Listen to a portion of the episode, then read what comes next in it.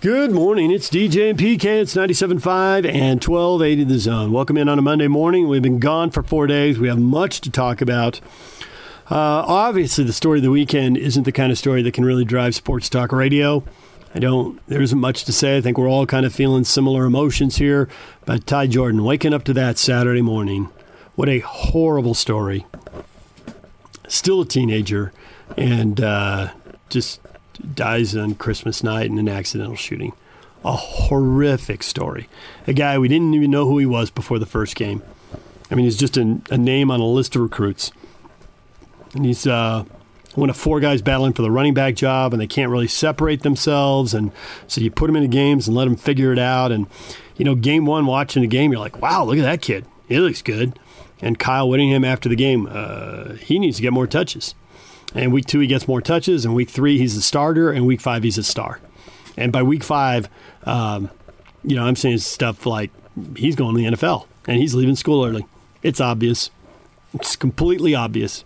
And furthermore, nobody even yells at me. No Utes are worried about jinxing him. No Cougars are, oh, you love the Utes and they're so overrated. And blah, blah. I mean, everybody could see it. I wasn't saying anything that was uh, that that deep or that insightful. Everybody could see it. This kid is unbelievable and uh, play the last game, and then wow, this news on uh, the morning after Christmas, horrific, devastating.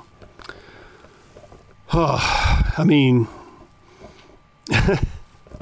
uh, you know, if you're as old as PK and I, um, it's not the first time you've been through this, and and you've seen people die way too young. You've seen kids and uh, young adults die, and it's just awful and it doesn't get any better when you see it the second or third time. It doesn't make it easier to handle. It doesn't make it easier to adjust or rationalize. It's just, it's just so sad. It's just, just awful. And and the thing is that we don't know them now. I don't, I don't really know college athletes. Um, there are no one-on-one interviews the way there used to be. I'm no longer a 20 or 30 something interviewing a college athlete where I'm at least you know half a generation away. I mean, I got a kid who's graduated from college now, so I could be the parents of any one of these players. Even the 26 year old double redshirt return missionary Britton Covey with a bonus year because of the pandemic you know? So it's not like we know them, but in this Zoom era, we don't even really get to talk to them and get a sense of them. You know, when you when you do a 10 minute interview uh, after practice, standing there with somebody off to the side, you can kind of get a sense of a person. And PK and I have told you stories about players we've talked to, and you don't really get that doing Zoom interviews, and maybe you get called on to ask one question, and maybe you don't. Um, you know, you can't say you know them. But man, the stuff you saw on social media and the stuff you saw in the statements issued by uh, Kyle Whittingham, just gut wrenching. You know, because they do know him, and he is uh, he is a friend and he is a brother. Um, you know, he is probably a roommate for some of these guys until they were probably split up for the pandemic and the COVID testing and all that, and guys going to hotel rooms and all that. And uh, you could just see it. You could just, and, and, you know, I'm probably not telling you anything you don't know if you're on Twitter. I know not all of you are, uh, but if you are on social media, you saw it. You could you could feel it in the voices of those players as they posted stuff. Uh, you know, just awful. Just uh, it's not the only thing that happened in the four days we were gone, but boy, it's the worst thing. You know, in a year where you assumed, and we all assumed that as we do these year-end lists, the PK and I'll probably do on Tuesday and Wednesday, um, you know, the pandemic was going to be the worst sports story of the year, and now we got two stories that in any year could be hands down the worst story of the year, and just a horrific story. You know, there's very few things that can happen with the Utes that can make the Cougars, you know, drop all the pretense and all the rivalry and, uh, you know, treat the Utes like people. That's not how rivalries work, right? The Utes and Cougars are there to make fun of each other. But man, not this weekend. And they didn't. I got to say, I did not see Cougars behaving badly. I saw Cougars behaving well. It's just, it's just a horrific story. Horrific. Um, you know, the only thing that came out of it that really kind of surprised me was on Sunday, and I don't know who it was in the media that retweeted it, but somebody following the media tweeted something from one of Ty's family members, and um, the family member quoted the grandmother um, I don't know if it was um, a cousin or an aunt or whoever was on social media, whoever it was. But she quoted the grandmother saying that it was they were basically thanking the Jazz for the moment of silence and the recognition they did, and and the grandmother said, "Wow, man, he must have been like a celebrity out there. You know, It's like, you know, and he plays high school football in Mesquite, Texas, which is a suburb east of Dallas. Um, the shooting happened in Denton, Texas, which is a suburb north. I mean, about 45, 50 minutes apart. It's the metroplex is just sprawling and spread out, unlike anything in this part of the country. Um, you know, so the the family didn't really have a sense of how quickly he became very popular here. Um, they know how important college football is there, but they have no way of knowing, you know, what the college, how important it is here. So there's that story. I don't know how you make the smooth transition. Anything else that happened this weekend? There were. I'm going to spend the whole next segment on the NFL. The NFL playoff race with a week to go and some of the crazy games and the Steelers come back and, and the Packers looking awesome and Kansas City winning. Nothing more than winning, just just just winning. We'll get to that uh, coming up. Um, some of the other stuff they have in this weekend. We're not really into college basketball. If you're into college basketball, New Year's Eve is your night. BYU is at Pepperdine. Utah's at UCLA. Utah State's at Air Force. I mean, New Year's Eve, it'll be going. Now, we've had some games, and who knows, you know, some of these games can end up getting canceled. Weber State's already canceled their game. Uh, they were supposed to play home and home with Idaho State, and the Bengals have an outbreak, so those two games are off the books. They're not going to be rescheduled either. They're just canceled. Um, but I did watch a little college basketball this weekend. There's, there's two things to watch. One, Kentucky just keeps unraveling. Um, they lost to Louisville. They're one and six now, and Calipari's pulling out his hair and uh, and every time they lose, there's another stat on Twitter like this is Kentucky's worst start since 1927. You know, it's that kind of stuff, and that is seriously they're not. It's like this is like the worst thing in 90 years. They're not up to the worst thing in 100 years yet, but they're up to the worst thing in 90 years. It's horrific, and as bad as Kentucky is, Gonzaga's that good. Oh my gosh, BYU fans. I know you've pulled a lot of upsets on Gonzaga over the years. You've never beat them to win the regular season title, or well, or the tournament title for that matter either. Um, but I don't know how you're going to beat them this year. And maybe you will, and, maybe it'll be awesome. It was awesome last year when BYU pulled it off, and they did it. You know, back, going back to the Dave Rose era, and they beat them multiple times, right? Well, they beat them last year; they can't beat them this year, and they turned around and did it again. So maybe they'll do it again this year. But boy, you watch Gonzaga play now, and I don't see how.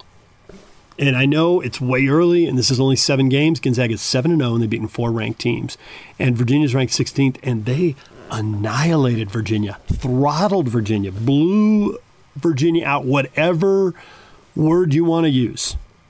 They all fit. It was a dominant performance.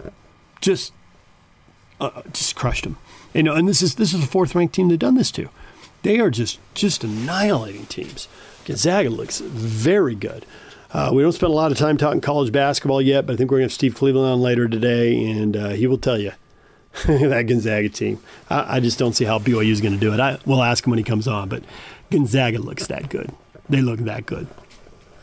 Uh, did not watch much college football this weekend. I did watch a little bit, and obviously Coastal Carolina, the team that ruined BYU's perfect season, just had their perfect season ruined by Liberty. And in that lead up to the Coastal Carolina guy, we had the radio guy on, and, and Liberty was the team they were supposed to play and couldn't, so they scheduled BYU midweek and played that game on short notice. It was a big deal because those two teams used to play in the championship subdivision and they had a pretty good rivalry then and they were going to meet in the bowl subdivision. Now they literally meet in a bowl game. And liberty completely mucked up the end of that game and didn't win it when it looked like they had a chance to score at the end. And then they settled for a field goal in overtime. You think oh boy they give up the touchdown here and coastal carolina is going to have the perfect season. Instead they hold and coastal carolina kicks a field goal and liberty blocks it they block it. And that is how Coastal Carolina's perfect season ends. Yikes. But what a year for the Sun Belt. I mean, what an incredible year. You know, they have the three teams win in Big 12 stadiums. Uh, they beat Iowa State, who uh, played in the title game. I mean, it was just that was a great year for the Sun Belt. I always thought of the Sun Belt and the MAC as the worst conferences. You know, they're the worst group of five conferences. Conference USA kind of in the middle, and uh, you know, the Mountain West used to be the best one when it was the BCS, and there were six six big leagues, but now they're down to five power leagues.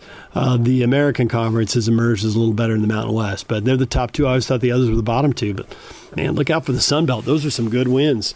Careful about playing Sun Belt teams and money games in your stadium. Careful. And then uh, one baseball note: the Padres trading, trading for Blake Snell. Are you kidding me? the Padres, uh, they sent three prospects to Tampa Bay for a guy who's got a Cy Young award. Awesome. Spectacular. Now, that was 2018, and you know, it hadn't been the same the last two years. I mean, you can't really sustain a 1.89 ERA. That's a little more than anyone has any right to hope for. I think his ERA over the last two years, he's thrown like 150 or 160 innings in the two seasons combined but uh, and his ERA has been about 3.95. But when we last saw him, he was controversially getting pulled from the uh, World Series when he was shutting the Dodgers down, but was up at the point where he usually gets beat. So they, they took him out before anything bad happened, and they took him out, and then bad things happened, and the Dodgers won the series. But for the Padres, who've who've got a good team and got some pitching, now you got a guy who seems like a real big gamer for the postseason. And I, you know, I don't know, I don't know how good he'll be in the regular season, but it seems like when the adrenaline gets pumping in the postseason, it's a different deal. Uh, he wasn't unbeatable. He got beat in the playoffs, but uh, he had more good outings than bad. So take it and roll with it, even though they gave up a bunch of prospects. All right, DJ and PK, we're going to take a break. When we come back, as promised, uh, the NFL will sort all of that out, and then after that, we'll have the best of the Jazz post game show. Stay with us. Take the zone with you wherever you go. Let's go. Download the all new Zone Sports Network app on your phone and get live streaming of the zone as well as podcast editions of every show. From Salt Lake to Shanghai, Provo to Portugal, or Ogden to Oslo, wherever you go, we'll tag along. Let's go. Download the new Zone app by searching Zone Sports Network wherever you shop for apps. It's the Zone Sports Network app from 97.5 1280 The Zone and the Zone Sports Network. Good morning. It's DJ and PK. It's 97.5 and 1280 The Zone. All right, let's spend a few minutes on the NFL, the playoff picture. Not quite set, coming into focus. Starting to get a clue what's going to happen here, what can happen, what can't happen, what still needs to happen. Uh, the Chiefs, man, what is wrong with the Chiefs? Has anyone ever had more doubt about a 14 and 1 defending Super Bowl champion? I mean, two years ago they nearly won the thing, right? They had the the Patriots in overtime, and then last year they win it, and now they're 14 and 1. So why is anybody worried about the Chiefs? Well, they keep playing close games and barely beating teams you think they ought to blow out. They can't beat anybody by seven points. I mean, not anymore. Early in the year, they were blowing teams out. They beat the lowly Falcons yesterday by three because the Falcons missed what in the NFL is essentially a chip shot field goal. Anything inside of 40 yards. And the Falcons went right down the field against the Kansas City defense. On the next to last possession, they scored the go ahead touchdown. Kansas City goes and answers, but leaves a minute 55 on the clock, and the Falcons go right down the field, get down to the 21 yard line, and are lined up for a 38 39 yard field goal. And inexplicably, that thing just veers right, and they escape. Now, for the Chiefs, I mean, they won this week by three. They won last week by three. They won before that. They beat the Dolphins by six. Before that, they beat the Broncos by six. Before that, they beat the Bucs by three. Before that, they beat the Raiders by four. Before that, they beat the Panthers, who suck, by two. That is seven straight wins, and the big one is a six-pointer over the Broncos and another six-pointer over the Dolphins. Now they're winning. But my gosh, who plays games that close every week? Can't you win a game by 10 at some point against somebody like, you know, the Falcons, they never even led by 10 in this game. I mean, it was it was ridiculously close. But nonetheless, the Chiefs are the one seed. And despite all these issues and all these close games, I'd feel like a fool if I picked against them. I think they're the favorite. You know, and it's all on paper and you know, stuff happens, but they're loaded. I mean, they're, they're, that team is just loaded with talent and they're 14 and 1 so don't bet against them but holy cow look at all these close games i mean the panthers are bad the broncos are bad the falcons are bad but they're winning you know and the nfl is set up to have a bunch of close games but you'd think once in a while uh, they're the one seed now. Who will be the two seed is a great question. Pittsburgh or Buffalo? Uh, Buffalo plays New England tonight. You would think they win that, in which case that would tie them with Pittsburgh at 12 and three. Buffalo has a tiebreaker because uh, they won when the two teams played. They won the head-to-head uh, game a couple weeks ago. Bills are closing out with the Dolphins at home. That could be tough. Dolphins still have a shot at the playoffs. They're not in yet, but it all comes down to Week 17 for Miami. Um, and Pittsburgh's got the same deal. They're at Cleveland, and for Cleveland, it's all coming down to Week 17. So they're going to play motivated teams, and they're motivated to get the two seed because I don't know that there's a big difference between six and seven. It's probably more matchups than seeding, but if they both win in advance playing each other, you know, you'd probably rather be at home. Even with limited fans, you'd rather be at home. Uh, the four seed, so the four seed then goes to the AFC South champ. Uh, that probably will be Tennessee, but it still could be the Colts.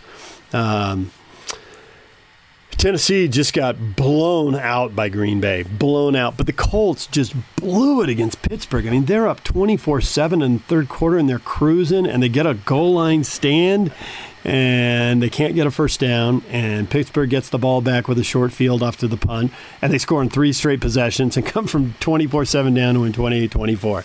Now, despite that, the Titans are 10 and 5, and if they beat the Houston Texans, who are done, um, then they're the division champs. Uh, so they got that going for them, and and the Colts could lose next week too. So that's that's another possibility. Uh, the wild cards in the AFC, uh, Miami is a wild card uh, if they beat the Bills. What an escape by them beating the Raiders. And I don't know, I mean, man, feeling like I got a hot hand over here on the bench of going to the relief pitcher and switching quarterbacks. It's not the way things are supposed to work in the NFL. But Fitzpatrick comes in and gives them a spark, and they score, and and then man, the Raiders, Jon Gruden outsmarting himself. I guess he figures they're not going to blow the coverage downfield while they uh, grab the quarterback's face mask. Well, he was wrong because Josh Jacobs went down to the one yard line like he was told to. It's not on the player, it's on the coaching staff, it's on the head coach. Uh, he could have scored the touchdown. Go, they're up five, and then a field goal doesn't beat him, and they could have gone for two, which would have put them up seven. And they're probably not going for two, so it probably guarantees you overtime, even if you give up a touchdown, which you probably aren't going to. So they kicked a field goal, and Fitzpatrick gets him swinging on his face mask, and while his head's getting cranked around, he throws a ball 40, 34 yards down the sideline, and and it's a, it's like a blip. It's up in the air forever. I don't know what the Raider defensive backs are doing, but it's complete. And then the 15 yard penalty and the field goal, and they lose the game. Wow, way to go, Raiders! But for Miami, awesome, and that keeps them alive and their uh, their uh, hopes in the uh, playoffs. The Ravens, I mean, they're pretty much set. Uh, they smoked the Giants. That game was never in doubt. It wasn't even as close as the final score, and the final score is twenty-seven to thirteen. That's what I'm talking about. Why can't KC win a game twenty-seven to thirteen? Seems like a red flag. Anyway, the Ravens have now won four in a row, and if they beat the Bengals next week, they're in the playoffs. Uh, the Browns, man, the Browns hit with COVID, losing a couple linemen, a couple linebackers, four receivers, including their top two receivers. That was a very depleted team, whether it was positive tests, protocols, mix of the two, a depleted team, and they still should have beaten the Jets. And I still thought they were going to pull it off. I mean, they're, they're getting blown out. They're down like 20 to 3 in the third quarter. They get it to 23 16, and you fumble on a quarterback sneak on fourth and one at the Jets 15, going in for the tying touchdown. Horrible loss for Cleveland. Now they're not out. Now they have to beat the Steelers next week or get help. Uh, but if they lose and the Colts win, uh oh, the Colts are the team on the outside looking in in the AFC. The AFC is going to have a 10 win team miss the playoffs, and they might have an 11 win team miss the playoffs, with the playoffs being expanded and seven teams getting in. Colts just with that total collapse against uh, the Steelers now they've got to win uh, next week. Well, good news for them, they're playing Jacksonville. Although Jacksonville has nothing to lose for and nothing to play for. They've got the worst record in the NFL with the with the Jets win now. The Colts um, are playing a Jaguars team that is going to draft number one, even if they win. If they win because of their strength of their schedule, they'll get the one pick. So I think uh, Lawrence is headed for Jacksonville. I don't know. Maybe they'll trade the pick, but he seems like the presumptive number one. Uh, the deal over in the NFC, uh, not clear cut at all. Green Bay, blowout win. Man, they're up 19 nothing and just cruising on the Titans. Titans score right before halftime, and then every announcer says, Well, they get the ball first to start the third quarter. And sure enough, it works for the Titans. They score with 30 seconds left in the half. They go down and score to open the third quarter. It's 19 14. We got a game. No, we don't. Packers score the next three touchdowns and blow them out 40 to 14. Nothing to it and they're and they're putting they're putting Aaron Rodgers stats up on the screen, and you're like, wow, that touchdown interception ratio, seventy percent completions, like what nine or ten touchdowns for every uh, interception. I mean, he's just lights out. Jordan Love's really made him a better quarterback. Uh, Green Bay's at Chicago, and the Bears need a win to get into the playoffs. They might be able to back in, but they certainly uh, are in if they win. But Green Bay needs a win to get the one seed. If not, the Saints and the Seahawks are both uh, poised to pounce. Saints are at Carolina, so you got to figure they're going to win. Seattle's at the 49ers. You know, they should win, but every the, the Seahawks are a little bit like the KC in that everything's a struggle. Now, having said that, they did win 20 to 9 yesterday, so they won by more than the score. But, you know, they're up by four with, I don't know, what, three or four minutes left and they got a third and five at the 15 or 20, 15 yard line and throw a touchdown pass, and that seals the game with the Rams and wins in the division. They're in. Saints won their division too. Uh, Washington will win the East if they win next week. They got to beat the Eagles, who've been eliminated.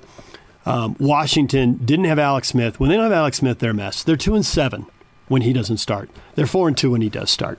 You know, Alex Smith hasn't been to a Super Bowl. I don't think he's going to a Super Bowl. It's miraculous that he's playing. It's an incredible comeback. He's obviously the comeback player of the year. He's got to be the comeback player of the year. Um, and if he plays, I think they'll win the game and win the division. But if not, if they lose to Philly, well, then whoever wins the Giants game with the Cowboys will win the division. So uh, that's what that comes down to. Tampa Bay's in as a wild card. They're playing the Falcons next week and can clinch the five seed, which means they'll go on the road to face the NFC East champ, whoever that is, whether it's to New York or Dallas or Washington. Uh, the Rams, who just could not put the ball in the end zone against Seattle, three field goals from Matt Gay, the former Ute. Uh, they're nine and six. And so if they win next week against the Cardinals, they're in the playoffs. If they lose, they still get in if the Bears lose. So they got that going for them. Um, but if they lose and the Chicago Bears upset Green Bay, then the Rams are out. So the Rams ought to be in but you never know. Uh, the Bears are playing the Packers, and they need a win or a Cardinals loss, and then they're in. That's it. So there you go. That's the playoff picture in the NFL, and uh, some entertaining games this weekend, and interesting game tonight with the Bills. Figure they'll beat the Patriots. Um, guaranteed, everybody Pittsburgh is watching that though. See if Pittsburgh can get the two seed instead. All right, DJ and PK. We'll take a break. When we come back, the Jazz. What in the world? Two completely different teams, a brilliant opener and a disastrous second game. So high and then so low, it doesn't make any sense. We'll get to that next. Stay with us. Take the zone with you wherever you go. Let's go. Download the all new Zone Sports Network app on your phone and get live streaming of the zone as well as podcast editions of every show. From Salt Lake to Shanghai, Provo to Portugal, or Ogden to Oslo, wherever you go, we'll tag along. Let's go. Download the new Zone app by searching Zone Sports Network wherever you shop for apps. It's the Zone Sports Network app from 97.5 1280 The Zone and the Zone Sports Network. Good morning. It's DJ and PK. It's 97.5 and 1280 The Zone. Well, as promised, it's time to spend a few minutes on your Utah Jazz. Uh, when I was growing up in San Diego, there was a sportscaster named Ted Leitner.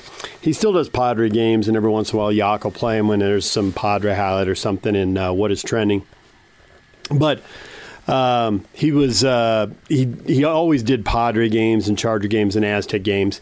Um, the station he worked at, they had radio and they had TV, so they had access to all these properties. He did all this stuff, but he really made his mark first as a TV sportscaster. And now there's tickers and everybody's getting the score on their phone. But believe it or not, there was a time when they used to put up full screen graphics of all the scores all the baseball scores, both leagues. And whenever the Padre thing went up, it was always your Padres if they lost, and it was my Padres if they won. That was one of his little sticky things he did. so let me just say, they're your Jazz after game two, okay? They were my Jazz after game one. They are your Jazz after game two. If they play well tonight and beat Oklahoma City, they'll be my Jazz again. But game two, that sucked. Now, we're always told, as sports fans, don't get too high, don't get too low, right? Uh, Aaron Rodgers famously told all the Packer fans, relax, because they were 0 2. And of course, you know, the Packers spent the last quarter century, hmm, actually going on 30 years, thinking, hey, at minimum, we're a Super Bowl contender. At minimum, right? That's their low. That's their low level. I mean, they're not always that, but that's how they view themselves. So you hear this don't get too high, don't get too low. But watch the first two Jazz games and tell me if you have a pulse that you were any other way. They looked great in Portland. fantastic, incredible, amazing. They blew Portland off the floor early. Jump on them early. Great thing for the ex athlete to say in the pregame show. Jump on them early. Take away their hope. Which, by the way, coaches say in the locker room.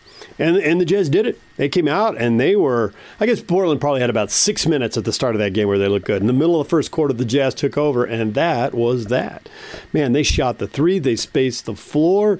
Portland was on roller skates trying to catch up, and they couldn't.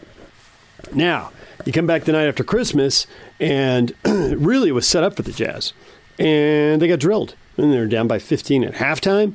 Uh, they never retook the lead in the second half. They got close. They got a one possession game. They took a five second call at the end. Everything went wrong. They missed shots. They had a ton of turnovers. They were lethargic as all get out in the first half. I thought the first spark they showed was Conley early in the third quarter. I thought he gave them a little bit of zip. And then late in the third quarter, after Minnesota beat him up for four or five minutes in the middle of the quarter, um, I thought Donovan Mitchell changed his mindset. He was two for nine for three from the game. He was struggling to score, and he started going to the hoop. And sometimes he scored, and sometimes he got fouled. And when he didn't get fouled and he didn't score, he at least beat his man and drew the shot blocker, which meant Rudy just came swooping in with no one to block him out, and he's just you know, grabbing the rebound, throwing around dunks, swinging on the rim, having a good old time, energizing the 1,500 people or so that were there. More importantly, energizing his teammates. And you know why that didn't happen earlier? I have no idea. Why did they have so many turnovers? They had six guys who had multiple turnovers. I mean, that's just it's just way too many. You know, Derrick Favors in 18 minutes had two turnovers. That that should not be happening. They had uh, 18 turnovers between the six guys. Um, just just way too many, and everybody guilty. And as Locke likes to say, not all not all turnovers are created equal you know, when they're turning the ball over above the free throw line, or even worse, above the top of the key, there's no chance for the defense to get back. That's that's a run out. That's a one on none fast break. That's a layup or a dunk every time. And it happened both the first day and second quarter, where the Jazz had the ball um, beyond the top of the key. Uh, beyond the three point line, out near half court, and, and they turned it over. And both times, the ball was just kind of thrown to nobody and telegraphed. And it was, psst, there it goes the other way. I think the first time it was Donovan, and the second time it was Joe. And it may not be on Donovan and Joe, because I know sometimes there's somebody who's supposed to come meet the ball and they don't, or whatever. but the turnover usually goes to the guy who throws the pass. But, but whatever, it's just too many fast breaks. There's just too many turnovers. And there's just this lethargy. And it just, I think as a Jazz fan, it drives you nuts. You know, if you're into this, you know there's home games and the road games, right? And there's the top half of the league and the bottom half of the league. When you get a home game against somebody who's supposed to be in the bottom half of the league, that's as easy as it gets. And there's no back to back. They had two days off and they were at home against the Minnesota Timberwolves team that I, I know they're two and one. They two and zero oh when they beat the Jazz and they got they got drilled by the Lakers because they don't have Karl-Anthony Towns. He hurt his wrist in that game, finished the, the game with the Jazz, but then couldn't go uh, and, and didn't play against the Lakers Sunday as they got blown out. So this really had 2 and 0 written all over it, you know, and you know the West is going to be really close, and you know a handful of these games are going to be the difference between being the two or three seed and being the five or six seed. And the Jazz have been the five or six seed four years in a row. They haven't had home court advantage since you go back to uh, Deron Williams and Carlos Boozer. The Jazz, I'm shaking my head. That's not good radio, is it? Uh, the, the, Jazz have got to take care of these games so they get a better seed, get an easier first round opponent, and maybe you're still able to win the second round. Maybe that's where you grind out and gut out a series like, like Denver did last year with the Clippers. You know, they're certainly the underdog, and they were able to grind out a, a series down 3 1, come back and win it, and get to a conference final. Get a lot of playoff experience, get a lot of confidence. And you just and they still could do it, and it's just one game, and I know, but you know that's the roller coaster we ride. They looked so good against Portland, so sharp. They had four, what, four or five guys, just lights out from three. It, it was great, and you're thinking, and maybe that's the problem. Really, maybe at the essence of it, that that was too easy, and there was a piece of the Jazz, a part of the Jazz psychology that just said, "Hey, it's the Wolves at home. We got this." And the Wolves hit a few shots. Now they're feeling good. You turn it over, you give them a few more points, and next thing you know, you're fighting uphill. So it'll be interesting to see what they do against the Thunder night. The Thunder in a rebuild, and they've got some nice players, but they, they, seem young, and I'm not sure they got all the pieces there, and they got a new coach, and it just seems like they need some time to get themselves together. Now they got a gazillion draft picks stacked up, but the draft picks can't beat the Jazz tonight. They haven't been drafted yet, so you think you think the Jazz could get that tonight.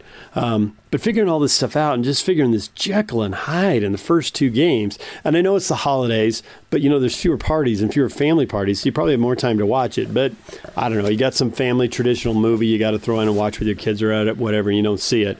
Man, if you didn't see these two games, it was like it wasn't even the same same team. If, if the names on the jerseys and the faces hadn't been there, you would you would have sworn they were different teams. Well, we'll see what happens. Uh, the Jazz, I would think, will win tonight, and then they got the Suns on New Year's Eve, and then the Clippers on New Year's night. And you know that really, uh, to me, after they won in Portland, screamed, "Hey, that'd be four and zero," oh. and then they messed up the very next game. So that's what you get for taking them, or that's what I get for taking them three games at a time, right there.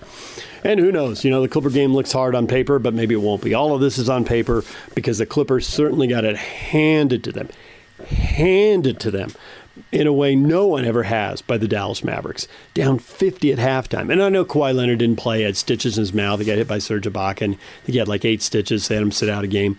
But 50, 70 to 27, I thought it was out of control when I saw a score on Twitter. It was 56 16.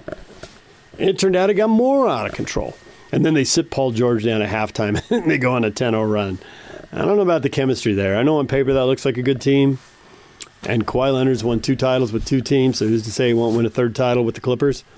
But maybe, you know, the Clipper curse is just too much. It's a weird thing being the second team in LA. I mean, really, what's the point?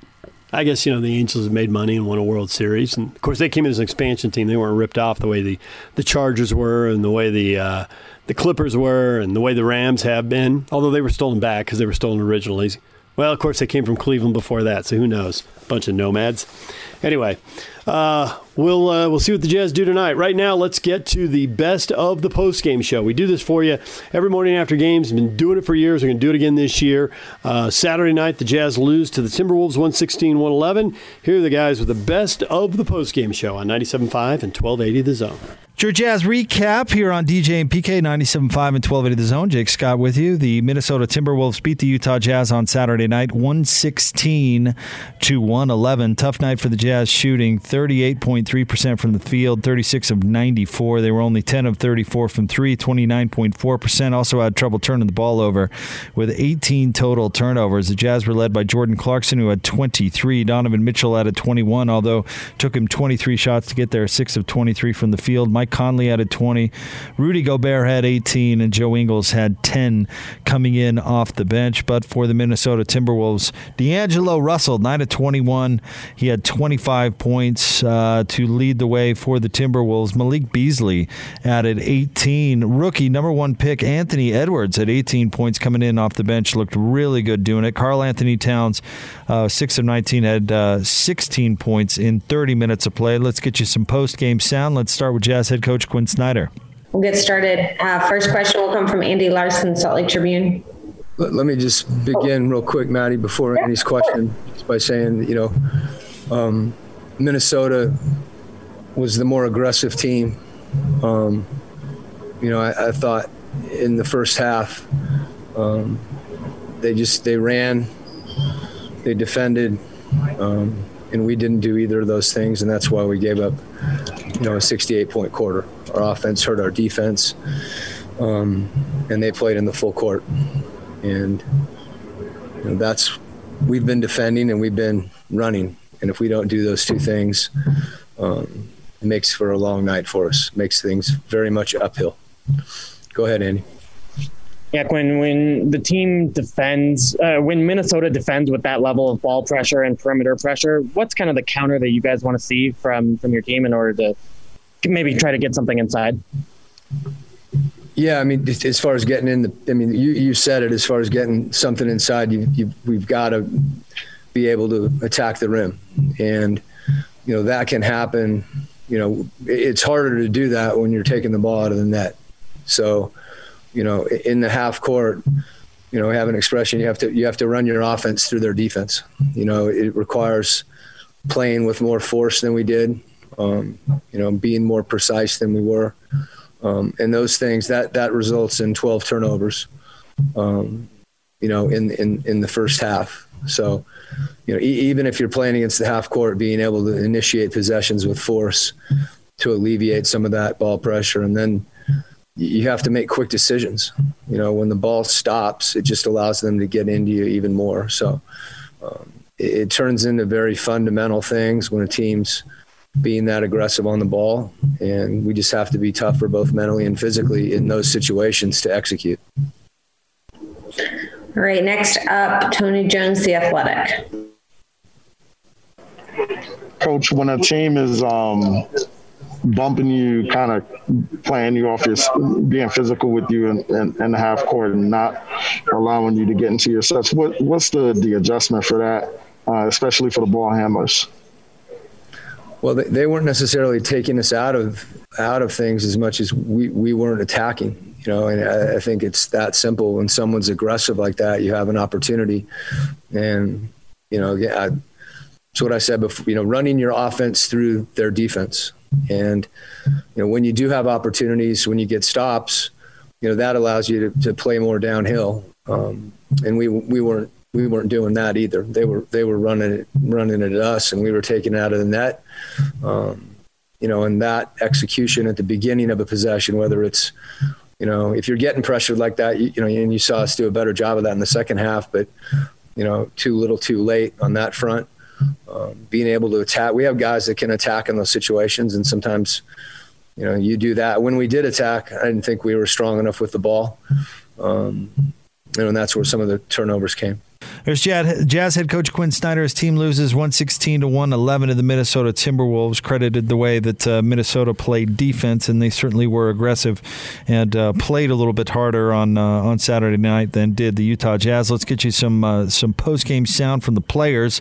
Start things off with Donovan Mitchell. Uh, first question, Kristen Kenny, Jazz TV. Hey, Don, you guys uh, struggled to put together a run and a solid stretch uh, against Minnesota. What were you seeing from them tonight, in particular defensively? Uh, they were just a more aggressive team. Uh, they took us out of our actions.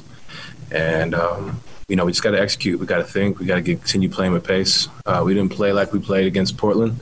Um, and credit to them for, for coming out with that intensity. We just got to be able to, uh, you know, kind of counter that, you know, use their aggression against them. But we, we weren't ready for their pressure.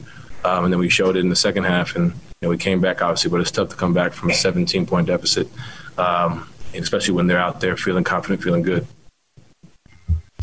All right, next up, Eric Walden, Salt Lake Tribune.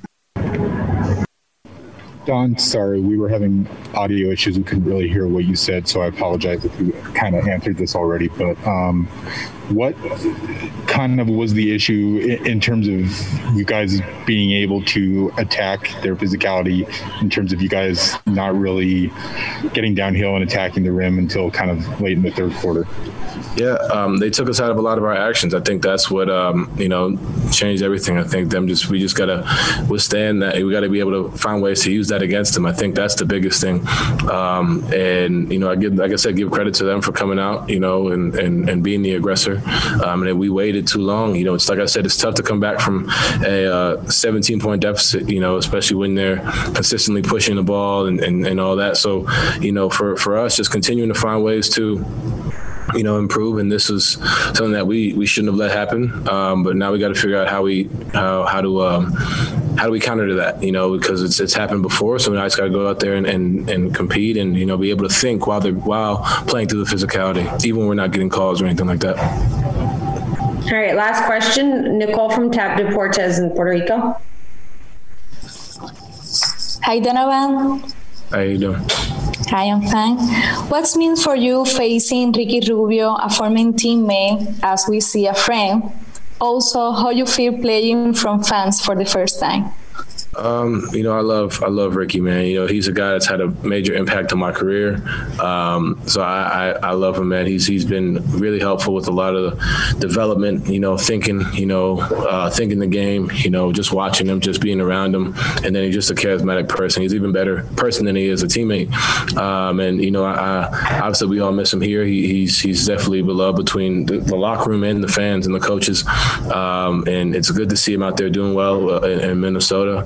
And um, sorry, what was the second part? Oh, the fans. Um, it was good. It's good to be back in, in Vivint playing in front of the home crowd. You know, even though it was, I think it was like 20, 25 percent capacity. You know, it got loud. It, it, got got noisy like it always does, and you know, it was good to to play play and compete. Um, in front of the home crowd. There you go. That's Donovan Mitchell in 37 minutes. He was 6 of 23, had 21 points out of 5 assists and uh, 3 steals as well. Let's now let's hear from Rudy Gobert. All right, first question will come from Kristen Kinney, Jazz TV. Hey, Rudy, when a team takes you out of your actions uh, like they did tonight, how do you guys counter that? I think we just got to come out with a, a, little more aggression, a little more urgency, uh, defensively and offensively. And uh, no matter what they try to do, uh, it won't matter. All right. Uh, next up, Eric Walden, Salt Lake Tribune. Rudy, why do you think it was? Both Quin and Donovan said that it took way too long in the game for you guys to really kind of start attacking the rim and getting downhill and, and turning up the defense pressure. Why do you think it took that long and what turned things around?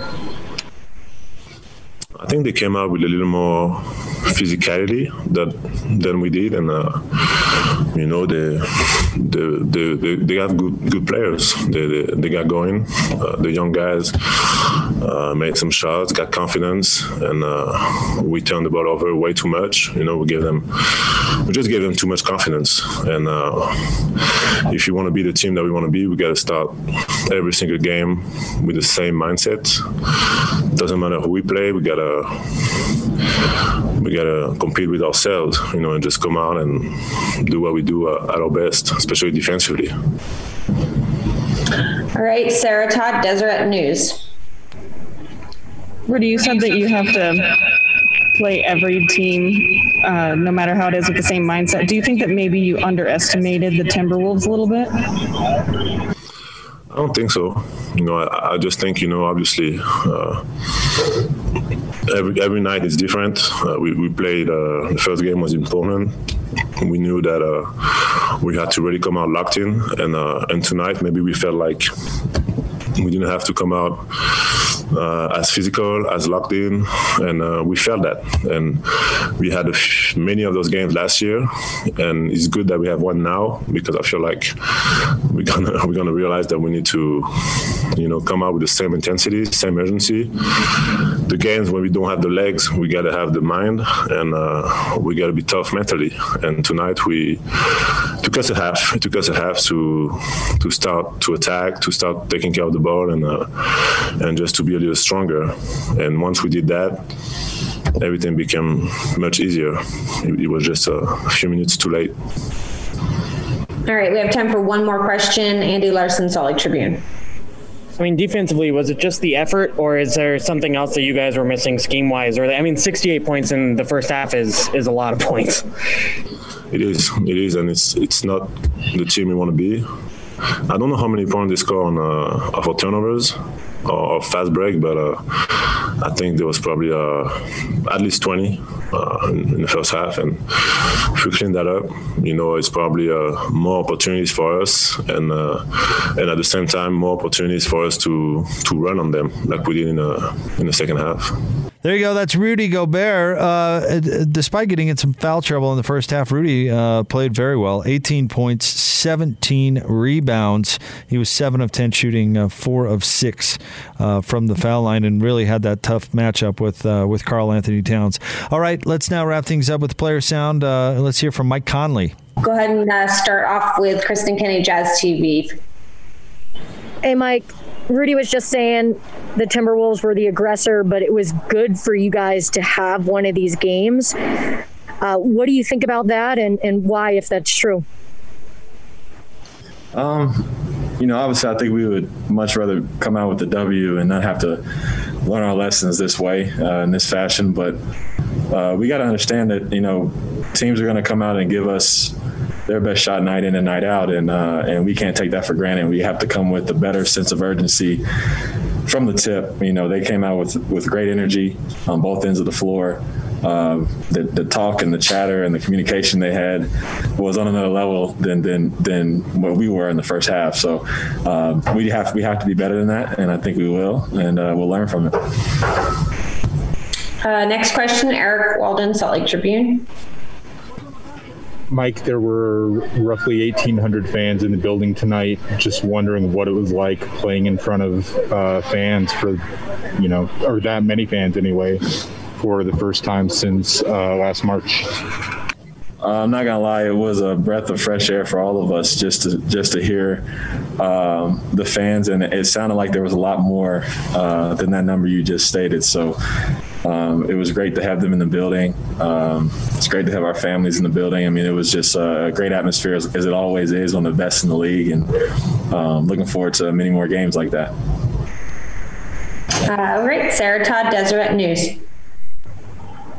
Mike, do you think that um, the uh, sorry, there's like a ton of feedback.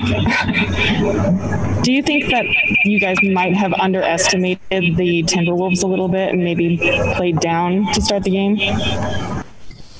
Uh, I don't. I don't necessarily think it was uh, that was the case. I think um, you got to give them credit for the way that they came out and approached the game from the beginning.